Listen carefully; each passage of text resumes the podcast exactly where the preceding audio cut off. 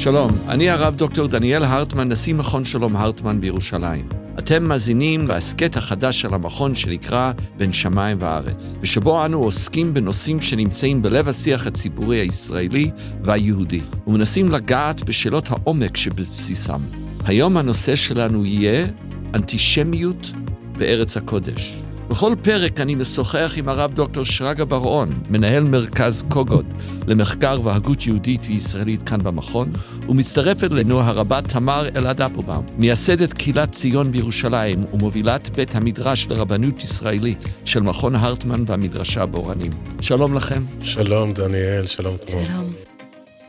בין שמיים וארץ, יהדות וישראליות שעל סדר היום. פודקאסט מבית מכון הרטמן.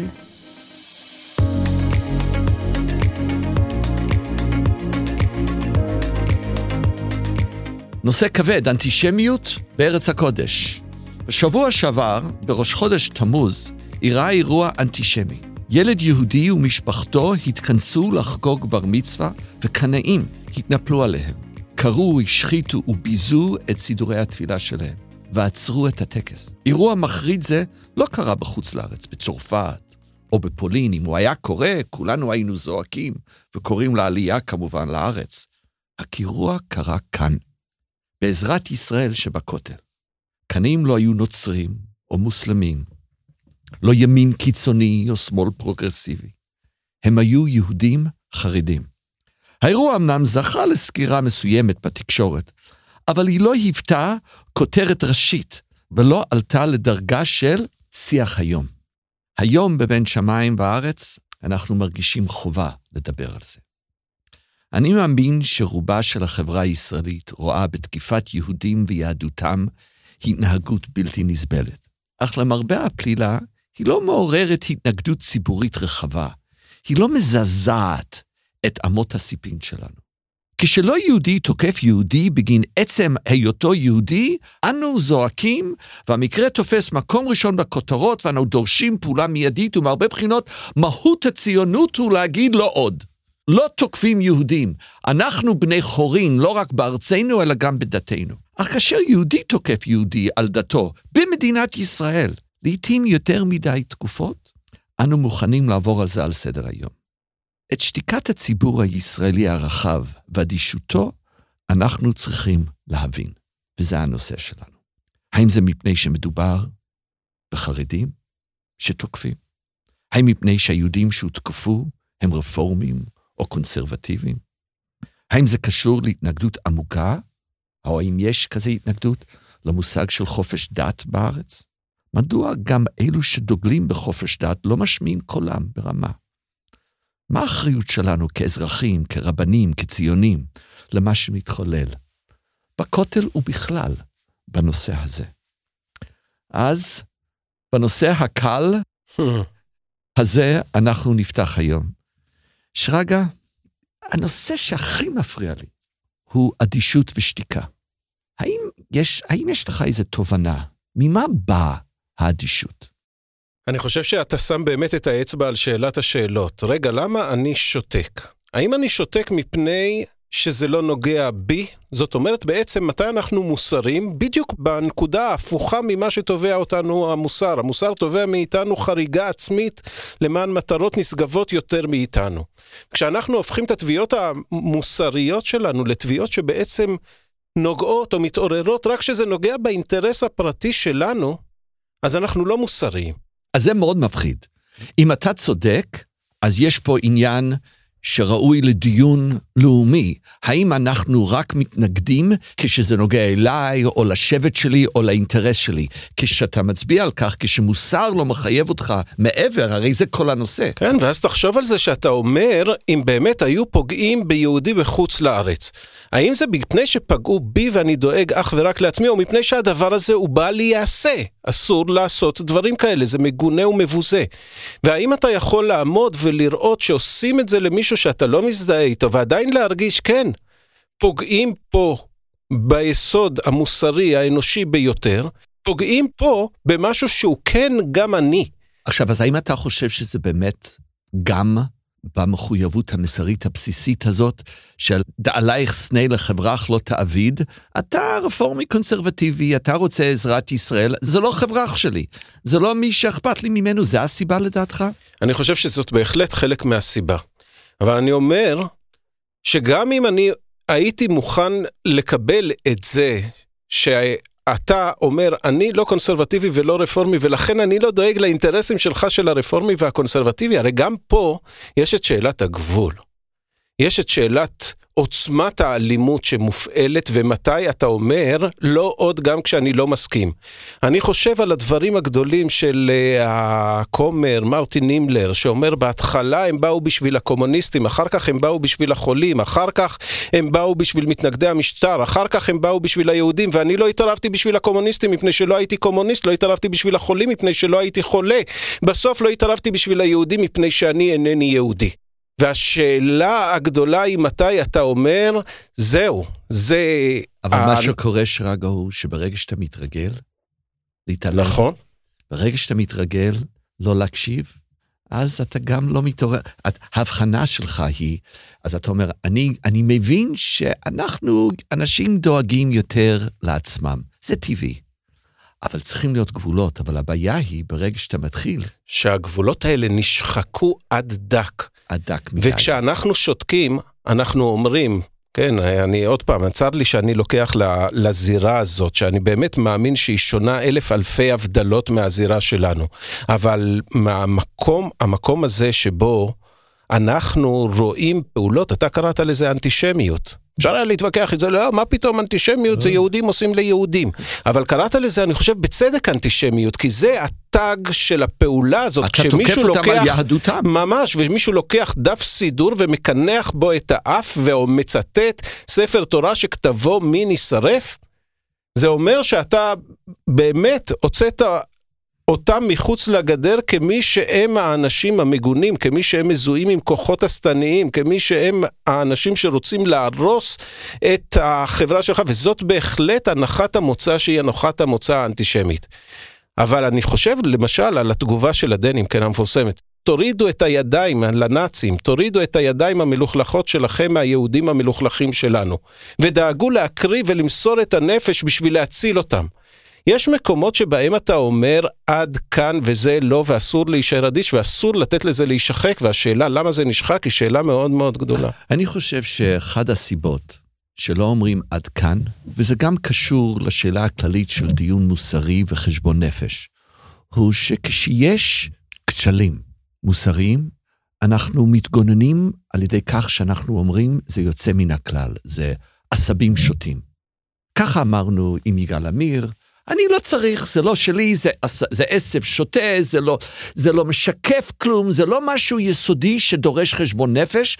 אני לא צריך לעשות תשובה מה עושים עם עשבים שוטים, אני צריך אולי לקצץ אותם, או מה שעושים איתם, וזהו. אבל מה?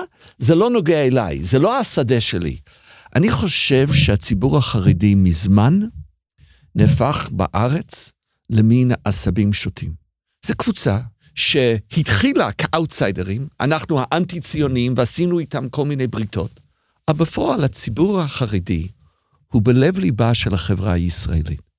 אפשר לדבר על כך שהם כבר רובם ציונים. אז לא משרתים בצבא, זה מסיבות אחרות, אבל הם, אנחנו יצרנו חברה משותפת, חבר, דיברנו על זה בעבר, חברים בקואליציה, הכל. זה, זה לא מישהו בשוליים, זה מישהו במרכז של החברה, אבל מבחינה תודעתית, יש להם מין אה, אוטונומיה.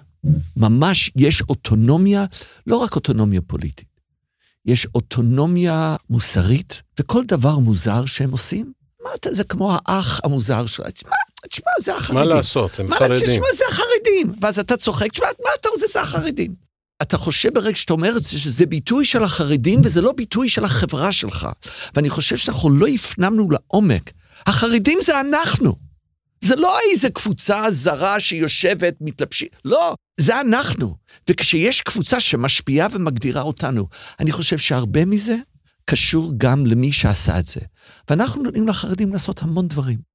והם יכולים, אז עזוב, אנחנו, אנחנו אחרי הקורונה, אבל זה גם היה ביטוי לכך, אבל זה אותו דבר. אני חושב שגם יש איזה סיפור שנצטרך להתמודד ולשוחח איתו כאן, גם על ערבי הישראלי הפלסטיני, באיזה מידה אנחנו רואים... הוא ש... אוטונומי, ש... הוא שייך, ש... הוא מחויב. שיח, לה... אבל פה הם ממש עושים דברים, ואנחנו אומרים, כן, זה לא אנחנו, זה משהו חיצוני. אז אני חושב שהשילוב של מה שאתה דיברת עליו, כמדרון חלקלק של להתרגל, לא להתערב כשזה לא השבט שלי. ושתיים, כשמי עושה את זה, זה לא אני. אז אם זה לא אני, אז זה הוא. אה, מה אתה מצפה ממנו? כשאנחנו לא הפנמנו כבר שאין חרדים, חילונים, מסורתיים, ציונות, אנחנו כולנו כבר ביחד. ומה שאחד עושה, השני עושה, וגם רואים דרך אגב, כשמסתכלים מי הגיע לשם, זה לא היה קבוצה של ירושלמים חרדים, לא, היו גם חרדלים. כלומר, כשיש מחלה, היא מדבקת, והיא משפיעה עלינו, אבל אני רוצה לשאול אותך, להעביר את זה לעוד. מה יש? אני יודע שהקונסרבטיבי והרפורמי הוא לא השבט של רוב הישראלים, אבל פי שבט של מספר לא קטן. כמה משפיע העובדה שזה רפורמים וקונסרבטיביים לדעתך על השיח הזה? האם יש איזושהי תחושה? הם, הם לא, מגיע, הם לא, כלומר, יש איזושהי שיפוט כבר מלכתחילה שהוא מאוד מעניין, שהישראלי החילוני שופט את הקונסרבטיבי הרפורמי כיהודי פגום. באיזה מידה יש איזושהי תפיסה כזאת שקור, שקורית כאן, או משפיעה על השיח. אני חושב שהיא משפיעה מאוד. אתה דיברת קודם על השחיקה של המחויבות המוסרית, של הדריכות המוסרית שלנו, כיוון שהתרגלנו. אגב, הדברים שלך בעיניי הם מאוד מאוד חדים, נוקבים ו- וכואבים. אני רוצה להאמין שגם רוב החברה החרדית מסתייגת מההתנהגויות הללו. אבל נוח להם דרך שתהיה... דרך אגב, הם גם קוראים, לה, הם קוראים לאותם שבאים לשים, עשבים שוטים. בדיוק. זאת אומרת, כל אחד אומר, עם העשב השוטה בתוך הגינה שלי, אני יכול uh, להתעלם ממנו, כי ממילא יש לי השפעה כזאת, או השפעה אחרת, או אין לי השפעה עליו, או אם אני אתייחס לזה. יגידו שיעצימו את הדעות הקדומות כלפיי, או שיגידו שאני חלק, לוקח את האחריות ואני חלק מהמחנה הזה. זאת דינמיקה שאנחנו צריכים לשבור, כמו שאמרת, אנחנו רקמה אנושית אחת. חיה במדינה צפופה, שכל אחד תלוי בשני, ומדיניות הגטאות הזאת שיצרנו, היא בהחלט שוחקת את הדריכות המוסרית ונותנת מובלעות אוטונומיות, מגזריות וזהותיות, מתוך איזושהי מכובדות אפילו לפעמים בתיאוריות רב-תרבותיות כאלה ואחרות, שנועדו להגן על הזכות עכשיו. לחיות. כן, אני פלורליסט, אני נותן להם לעשות את מה שלהם, ושכחנו שזה נועד להגן על ה... יכולת של קהילות לחיות את חייהם מבלי לפגוע בקהילות אחרות ולא לפגוע באנשים אחרים ולבטל אותם. אני חושב שכאן אתה צודק שהנה תראה, כאשר מגיעים קבוצות רפורמיות וקונסרבטיביות לקודש הקודשים, או בוא נגיד, לשריד קודש הקודשים, לשריד בית מקדשנו, לכותל המערבי, למקום הכי קדוש בעולם, החבר'ה האלה שמתקוממים הם הקנאים שאומרים הכל שלי. ואנשים שיש להם עמדה עריצה, שאומרת הכל שלי והקדושה היא בכיס שלי, הם לא שואלים את עצמם כמה. הם לא מוכנים לסבול שום פגיעה, אפילו הקלה ביותר, וכל דבר נראה להם חילול הקודש. לכן לא ייתנו לנשות הכותל להכניס ספר תורה לרחבת הכותל המערבי. אבל גם כאשר מגיעים לפשרת הכותל, שהיא באמת פשרה שאומרת, אתם תוכלו לחגוג את החגים ואת האופנים ואת היהדות שלכם במקום שהוא סמוך ואפילו לא נראה למי שלא רוצה לראות. הם לא ייתנו להם, כי צריך להילחם בחילול הקודש הזה. וכאן, לראות את הרפורמים לא כשותפים שלנו, את הקונסרבטיבים, את הרב ארי חסיד, באמת, איש יוצא מגדר הרגיל, שבא לחגוג בר מצווה לילד יהודי בכותל המערבי. לראות אותו כמחלל הקודש, ואחר כך להגיד למה היהודים האלה לא עולים לארץ, כמו שאתה אמרת בפתיח? הרי אין דבר יותר מזעזע מזה. וכאן, כשאנחנו לא מתעקשים על כך שתהיה נוכחות לכל סוגי היהודים במרחב הציבורי, אנחנו מפקירים את היכולת באמת לייצר יותר אינטגרציה ולשחוק את ההתנגדות הקנאית הזאת. מפני שכאשר אותו ויכוח הרי היה גם על התנועה הציונית בעצמה. והתנועה הציונית אמרה, הלא נעלה כי יכולנו חלה. אותו ויכוח היה על אה, טקסי ההשבעה של צה"ל ברחבת הכותל. ונוצר סטטוס קוו שמכבד את טקסי ההשבעה החילונים ברחבת הכותל, אפילו חלוקה של uh, ברית חדשה לחיילים שרצו בזה על ידי הרבנות הצבאית, טקסי ההשבעה בכותל המערבי, דרך המכנה המשותף של החברה הישראלית, ההכרה בזה שאנחנו רקמה אחת. רק באמצעות התעקשות על כך שישנה אינטגרציה, שמותר לכל יהודי את חופש הדת שלו ואת האופן שבו הוא והיא מבטאים את היהדות שלהם, רק כך אנחנו נוכל לתת את המענה שבו גם הקנאים יבינו שצריך לשאול לא הכל או לא כלום, אלא כמה.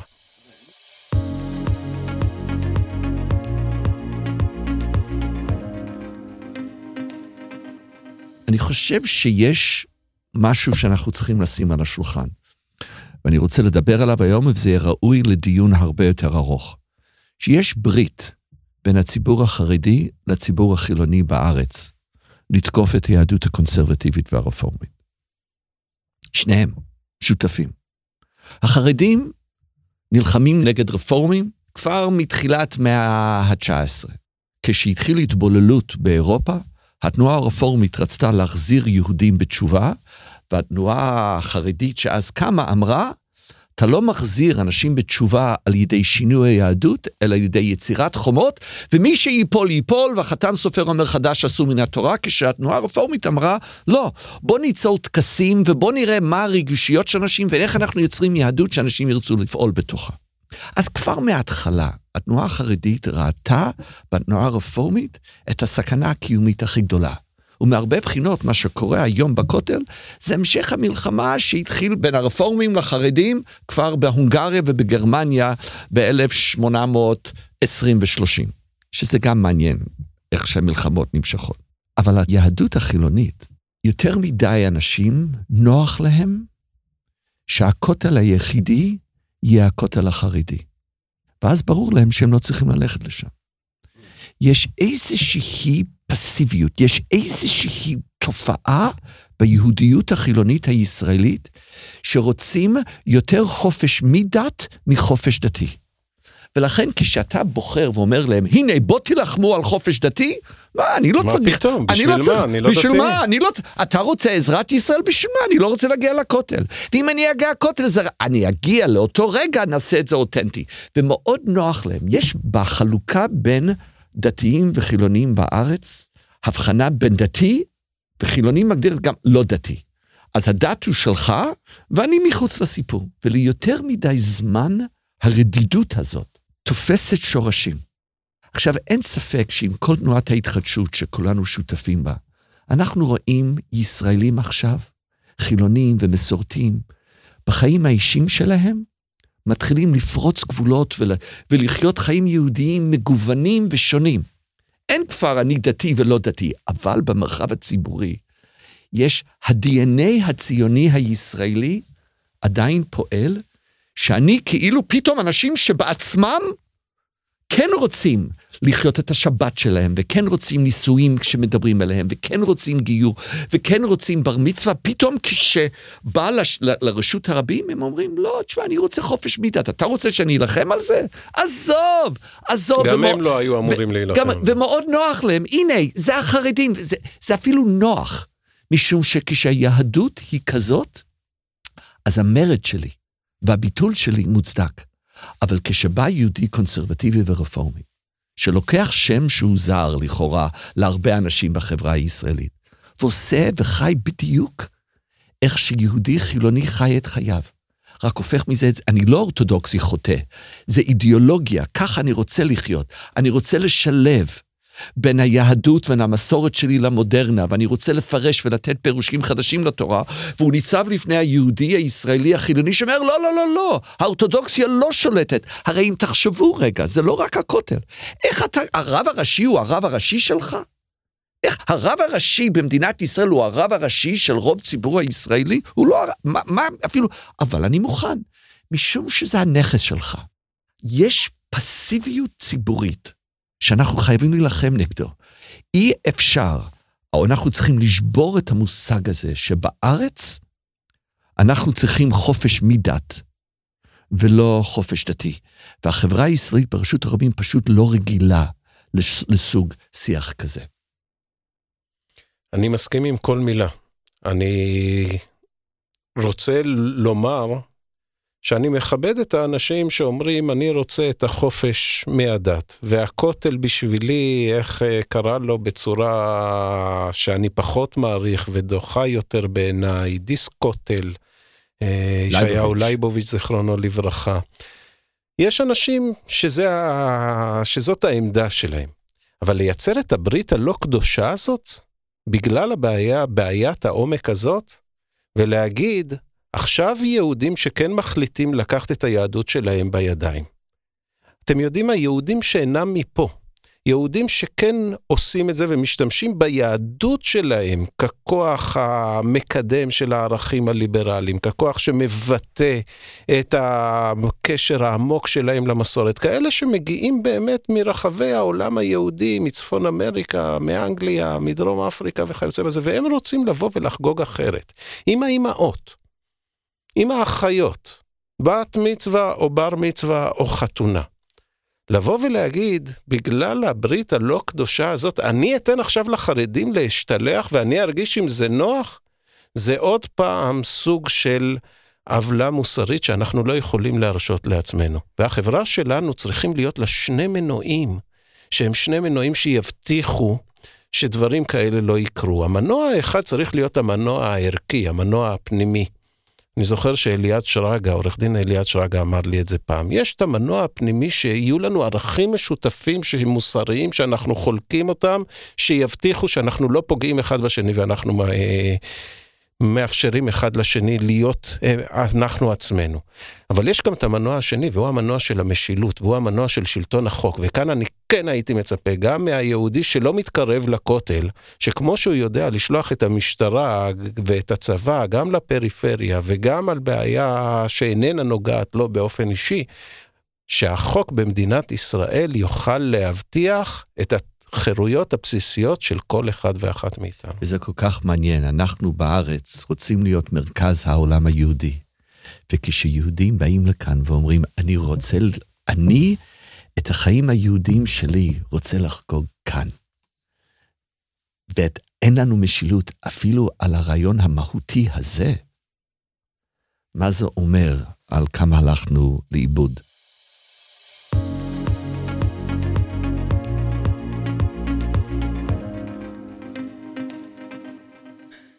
שלום, תמר. שלום. נושא לא פשוט. אה, אחת המהפכות המהותיות של החיים שלך. כל המפעל האדיר שאת יצרת כאן אה, בקהילת ציון. הוא יצירת קהילה שמנסה לחנך ולמשוך ישראלים לחופש דתי, לא לחופש מדת. ואותם אנשים גם יראו בך, דרך אגב, גם יראו בי ובשרגא המינים. ואנחנו נצטרך לדבר פעם גם על ה... אומרים את זה, העקבות um, של המסורת שלנו שירשנו ומה הדברים שנמצאים פה. אבל כשאת רואה את התופעה הזאת, שאת נזקת זה ברור, אבל מה אנחנו צריכים לומר לחברה הישראלית ברגע זה?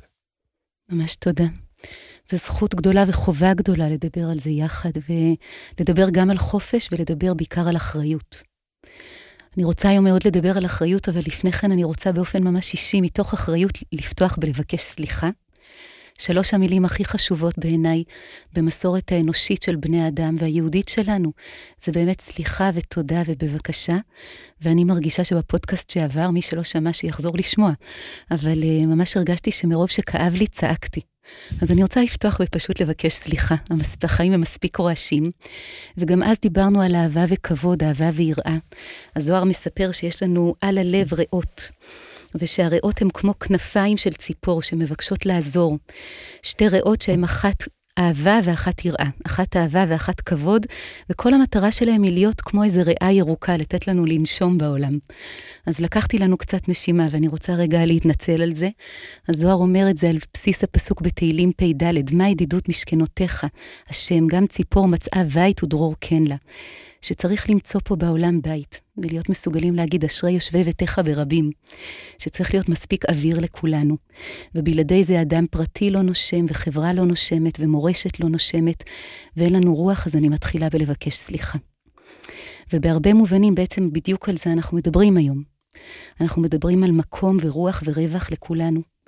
ורוח שנושבת בנו מדורי דורות כדי להיות אנשים ערכיים, שעסוקים לא רק בחומר ולא רק בכיבוש, ולא רק בנכסים, אלא באמת עסוקים בחיים ערכיים שיש בהם נתינה, ויש בהם ותרנות, ויש בהם שותפות והשתתפות ואחריות על השתתפות. ולכן מה שתיארתם הוא כל כך כואב. אני רוצה להגיד על העניין של אנטישמיות, שזה נורא לראות את המספרים של האנטישמיות בעולם באופן כללי. המספרים הולכים וגדלים ומאמירים. אני חושבת שהסטטיסטיקה היום זה שכל יום יש לפחות עשרה אירועים אנטישמיים בעולם, רציניים. אני גם רוצה לומר שבאופן כללי פשעי שנאה הולכים ועולים בעולם, כלפי הרבה מאוד ציבורים שונים. ולכן אני רוצה לומר שזו תחושה שהעולם עולה בלהבות, ושל הקנאים, אותם עשבים שוטים שתיארתם, יש הרבה מקום, אבל לא פחות מזה, יש הרבה מקום גם לאלה ששותקים מול הקנאים. ולכן זה כואב כל כך, כי כאן, במקום הכי פגיע, במקום קדוש, בזמן קדוש או בראש חודש, בינינו, עם שעשה כזאת דרך, ובתפילה, לקרוע סידור ולקרוע איזו קריאה של קנאות, של כעס. אז אני רוצה להתחיל מהדברים של רבי עקיבא. שאומר במסכתות קטנות באבות דרבי נתן, הקורע בחמתו. על מי שקורע משהו בחמתו, זה יכול להיות בגד, זה יכול להיות כל דבר, סופו שיעבוד עבודת אלילים. שכך אומנתו של יצר הרע. היום אומר קרא, זה יכול להיות בגדיך או משהו אחר, ולמחר אומר לו עבוד עבודה זרה, והוא הולך ועובד עבודה זרה, כי הוא קנאי. כי כל מה שהוא עסוק בו זה לסתור ולא לבנות, זה לקרוע ולא לתפור, זה לא לאחות, זה לא לעשות אחווה, זה לא לעשות שותפות, זה לא לעשות אחריות משותפת. ואוצר המדרשים בחופת אליהו אומר, הקורע בחמתו, ומי שמשלח מדנים בין אחים, כי הם מבינים שמי שקורע לאט לאט יקרא יותר ויותר, זה מה שהוא עושה פה בעולם, אין להם חלק לעולם הבא. אבל אז מה שיפה זה שהם נותנים לדבר הזה שם, והם קוראים לזה גסות רוח. שגסות רוח תורה משתכחת ממנו, ושכינה מסתלקת ממנו, ותקלות באות עליו, ונופל, ואני רוצה להגיד גם מפיל. כי מה שאנחנו לומדים, ואומר את זה רבי יוחנן, בתלמוד, הוא אומר שעל דברים האלה נגעים באים לחברה. על גסות רוח נגעים באים לחברה, ובעלי בתים ובתים יורדים לטמיון, כי גסות רוח היא כנגד כולם. והם רואים גסות רוח כעובד, עובדי עבודה זרה, מי שהם גסי רוח, איך זה עובד? בהתחלה זה ליצנות, הם כאילו לועגים לאנשים שנמצאים לידם, זה יכול להיות נשות הכותל, זה יכול להיות התנועה הקונסרבטיבית, המסורתית, התנועה הרפורמית, ציונות דתית מסוג כזה, חילונות מסוג כזה. בהתחלה זה ליצנות. אחר כך, אומרת מסכת דרך ארץ, זה גסות רוח, אחר כך באה אכזריות, ואז באה שנאת חינם. אז תשימו לב שאנחנו בכמה תחנות לפני שנאת חינם. ואפשר ממש לראות איך חכמים נתנו לנו לראות את המכניזם, את האופן שבו הדבר הזה עובד, ואנחנו שם, אנחנו כבר רואים את הדבר הזה. ובעצם הם מלמדים אותנו שזה ממש עבודה זרה. גסות רוח זה כשהלב ערל, הוא לא רואה שום דבר, הוא לא מעוניין בשום דבר, הוא לא מאמין בעצם בשום דבר, כי מי עומד במרכז? אומר על זה רב נחמן בר יצחק, ורם לבבך ושכחת, בפרשת עקב נאמר, כי לא הקדוש ברוך הוא עומד במרכז, אתה עומד במרכז. אתה רואה את עצמך. זה בעצם כל מה שאתה רואה מסביבך, זה רק כמה אתה יודע, וכמה אתה צודק, וכמה זה צריך להיות בדיוק כמו שאתה חושב, ואין מקום לשום דבר אחר. אתה הפסל של עצמך, אתה העבודה הזרה של עצמך. זאת גאווה, זה קליפה. זה קליפת גסות הרוח, ככה קוראים לזה בחסידות, קליפת הגאווה. ואני חושבת שמה שהכי חשוב לדעת, זה שלגסות רוח יש משתפי פעולה. משתפי הפעולה זה מי שעומדים ורואים את גסות הרוח, ועדים לגסות הרוח, ושותקים. ושותקות מול גסות הרוח. וככה אומר לנו המדרש באליהו רבה, שכל מי שיש בו גסות רוח נעקרים מן העולם, ואז הם מראים שזה בעצם נהיה דור. אנשי המבול גסות רוח הייתה בהם ונעקרו מן העולם. אנשי מגדל בבל גסות רוח הייתה בהם ונעקרו מן העולם. אנשי סדום גסות רוח הייתה בהם. ואז הם אומרים על עצמם, בית ישראל, גסות רוח הייתה בנו וגלינו ממתגשנו מארצנו. אז זה בעצם מחלה מדבקת, אבל מה שמדבק בה זה שאתה רואה קליפה ואתה גם אומר, בשביל מה אני אתערב? מה, אני אתערב למען נשות הכותל? אני בעצמי לא הולכת, אז בשביל זה אני אתערב? כן! כן, להתערב. ועל זה אומר רבי חנינא, אין בן דוד בא עד שיכלו גסי רוח מישראל. אבל מה זה יכלו גסי רוח? זה לא שמישהו יבוא ויגיד, אני עכשיו מעלים את גסי הרוח. אני צריכה להגן על העם שלי, אני צריכה להגן על החברה שלי, כדי שיכלו גסי רוח מישראל. אז אני רוצה לשאול, מה כן? איך עושים את זה? איך מכלים גסי רוח? מה, הולכים והופכים להיות כמותם, גסי רוח? הרי זה הדבר האחרון שאנחנו רוצים, להפוך להיות כאלה. כשלי קשה, אני הולכת לקרוא את מסכת דרך ארץ. שהיא באמת קדמה לכל. ואיך חכמים שראו הרבה יותר מקרוב את החורבן ואת ההשלכות שלו וזיהו את הפגמים, גם בבני אדם יחידים וגם בעם, וגם בעם שלנו. והם ניסחו את זה ואמרו ככה, אלא מה דרכן של תלמידי חכמים, עניו ושפל רוח, ואומר שאין העולם הזה שלי, ואין איש רואה בו דבר רע.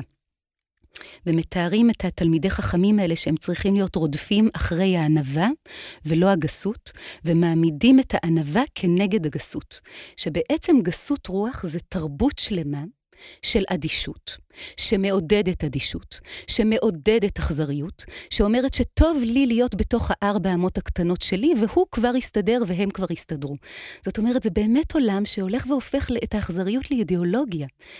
בכלל המחשבה שהעולם הפרטי שלי, הדלת אמות שלי, זה כל מה שאני צריכה להתעניין בו. ותחשבו שאושר, ושפע, ועולם מערבי, וטלפונים, כל הדברים הללו הם מטפחים.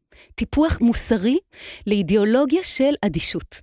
כמעט הייתי אומרת שאדיש וקדוש זה שתי תפיסות עולם הפוכות לגמרי. אדישות זו תפיסת עולם שאומרת, אני לא מתערב בדבר הזה, וקדושה זו תפיסת עולם שאומרת, אני חייבת להתערב בדבר הזה.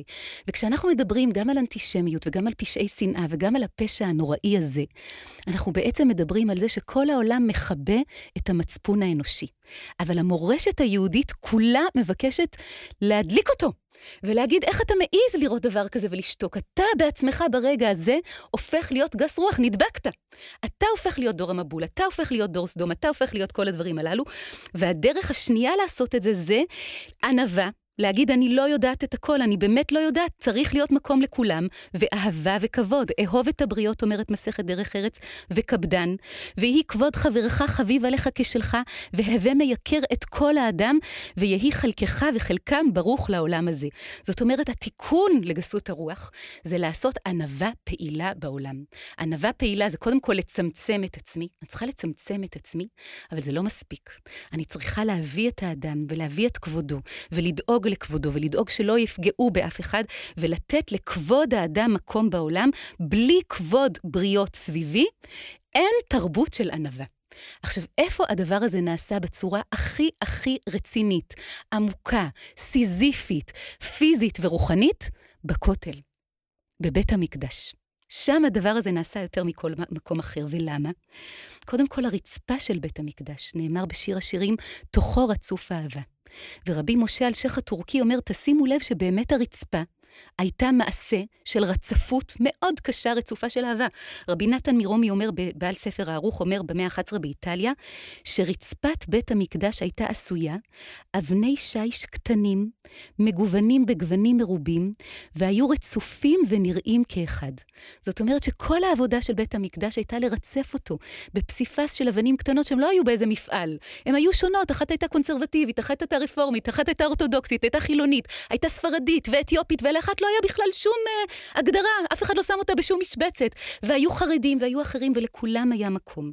והחידה, רבי חיים יוסף דוד אזולאי, אומר שאותו דבר היה בחלונות של בית המקדש, שהיו 12 חלונות כנגד 12 שבטים, כדי שהתפילות של כל בני אדם יהיו שם. אז מתחת, ברצפה של בית המקדש, היה מקום לכולם, וכולם היו צריכים לעבוד על זה קשה, לצמצם את עצמם כדי שהם יעמדו צפופים אבל מרווחים. וגם היו צריכים להסתכל למעלה ולראות אור שנכנס דרך חלונות רבים, והמגיד אפילו יגיד אחר כך שהיה חלון 13, למי שלא יודע באיזה שבט הוא, כי הוא לא זוכר. אז אני רוצה לומר שהדבר הזה הוא העבודה שלנו. העבודה שלנו זה לא להסתפק בציונות, זה להגיד שמדינה היא הסדר כללי גדול, אבל חברה זה העבודה של היהדות. והיא אומרת שצריך לעשות עבודה מאוד עמוקה בתוך הציונות. אז אני רוצה לומר שהציונות היא המסגרת הכללית שנותנת לנו שולחן עבודה, שבתוכו העם היהודי נועד לעבוד, והוא חשוב לעבוד בו, ואי אפשר לעבוד בלעדיו. צריך איזו מדינה פרטיקולרית שמתוכה אפשר לדבר אחד עם השני, ועם כל מי שחיים פה, כל סוגי היהודים וכל סוגי בני האדם, והלאומים, והעמים, והדתות, והתרבויות שחיות פה יחד איתנו, ולדבר עם העולם כולו. אבל היהודיות היא התרבות שמסרבת להיות אינדיפרנטית. היא התרבות שמסרבת, היא סיביליזציה שמסרבת להיות אדישה, ולא רק זה, אלא כל האמונה שלה באה לידי ריפוי בריבוי. בזה שהיא אומרת שאנחנו מרצפים אותנו אהבה ועושים לנו חלונות של הכרה ושל כבוד זה לזה וזה עם זה. ולכן התחלתי בסליחה, ואמרתי שיש שלוש מילים קדושות, סליחה ותודה ובבקשה. ואני רוצה לומר תודה. יהודי זה לשון תודה, יהודייה זה לשון תודה. ולומר שהשבוע אנחנו סיימנו מסכת, ולומר על הדבר המדהים הזה, מסכת יבמות, ולומר שתמיד אנחנו אומרים כשמסיימים, מודים אנחנו לפניך ששמת חלקנו. מה זה אומר? כל ישראל יש להם חלק, שאנחנו אחראים על החלק, גם החלק שלנו וגם החלקים האחרים. ואם אני לא אעשה מקום לחלקים של אחרים, לא יהיה ישראל, כי לא יהיה כל ישראל, לא יהיה על מה לברך. ההודיה היא על העובדה שיש פה אנשים שונים. ההודיה היא שהתרבות שלנו מאמינה בהם, וההודיה היא היכולת שלנו לעבוד פה סוף סוף, אחרי שנות גלות, ביחד, זה עם זה, מתוך היהודיות שלנו, מתוקף היהודיות שלנו, במסגרת הציונות שלנו על המקום הזה, ולתת מקום לכולם ולהיות חלק. להיות חלק קטן מתוך אחדות גדולה, מתוך כל ישראל. ואני רוצה לסיים בבקשה. אמרתי סליחה ואמרתי תודה, ואני רוצה גם לומר בבקשה. אנחנו בימים חמים, טמפרטורות גבוהות של קיץ, וטמפרטורות גבוהות של בחירות, וימים בוערים בחברה, וימים של קליפות וקליפה של גסות רוח וגאווה וקנאות וקיצוניות בפרשות השבוע ובפוליטיקה ובחיים. ואני רוצה לבקש מכל אחד מאיתנו, אם אנחנו הורים, אם אנחנו אחים, אם אנחנו מחנכות, אם אנחנו מנהיגות, כל אחד מאיתנו בתפקיד שלה, אנחנו צריכים להיות רצפים. ואנחנו צריכים לבנות את החלונות, ואנחנו לא יכולות ולא יכולים להרשות לעצמנו להיות אדישים, והחובה שלנו היא לעשות במקום הזה בית, כדי שנוכל לשבת בבית הזה ביחד, כדי שנוכל להגיד, כמו שאמרנו בתהילים, אשרי יושבי ביתך עוד יעללוך הסלע, שיהיה פה אשרי, שיהיה פה מקום שיש בו אושר לכולם, ושמחה, וכבוד, ואהבה, ויראה, ונשימה לכולם. תודה, אמן, אמן.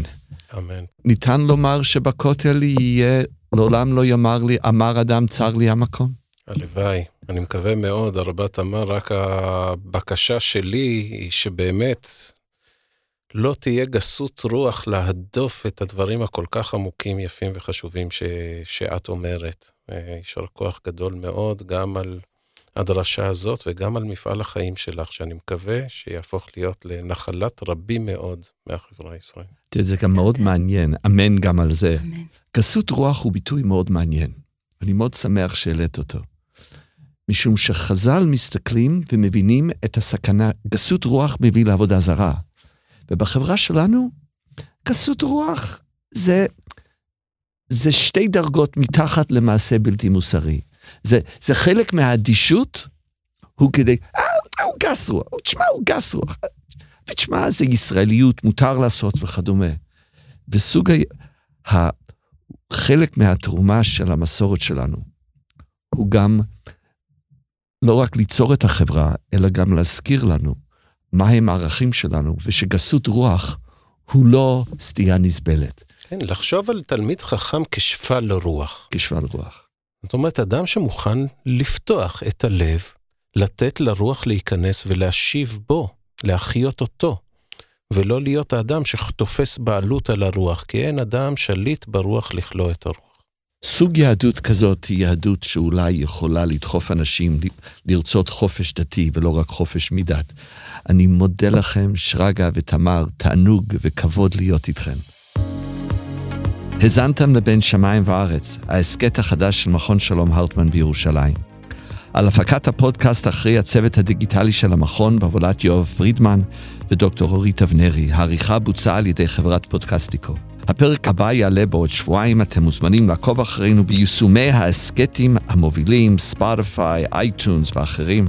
אתם יכולים לדרג אותנו שם וכמובן לשתף עם אנשים נוספים.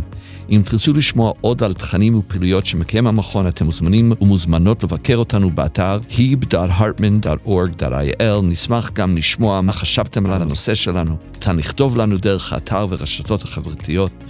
שוב, תודה רבה לכם ששמעתם. הרבה תמר, הרב שרגא, תודה שהצטרפתם כולנו ביחד. תודה רבה, הרב דניאל. נשתמע בעוד שבועיים.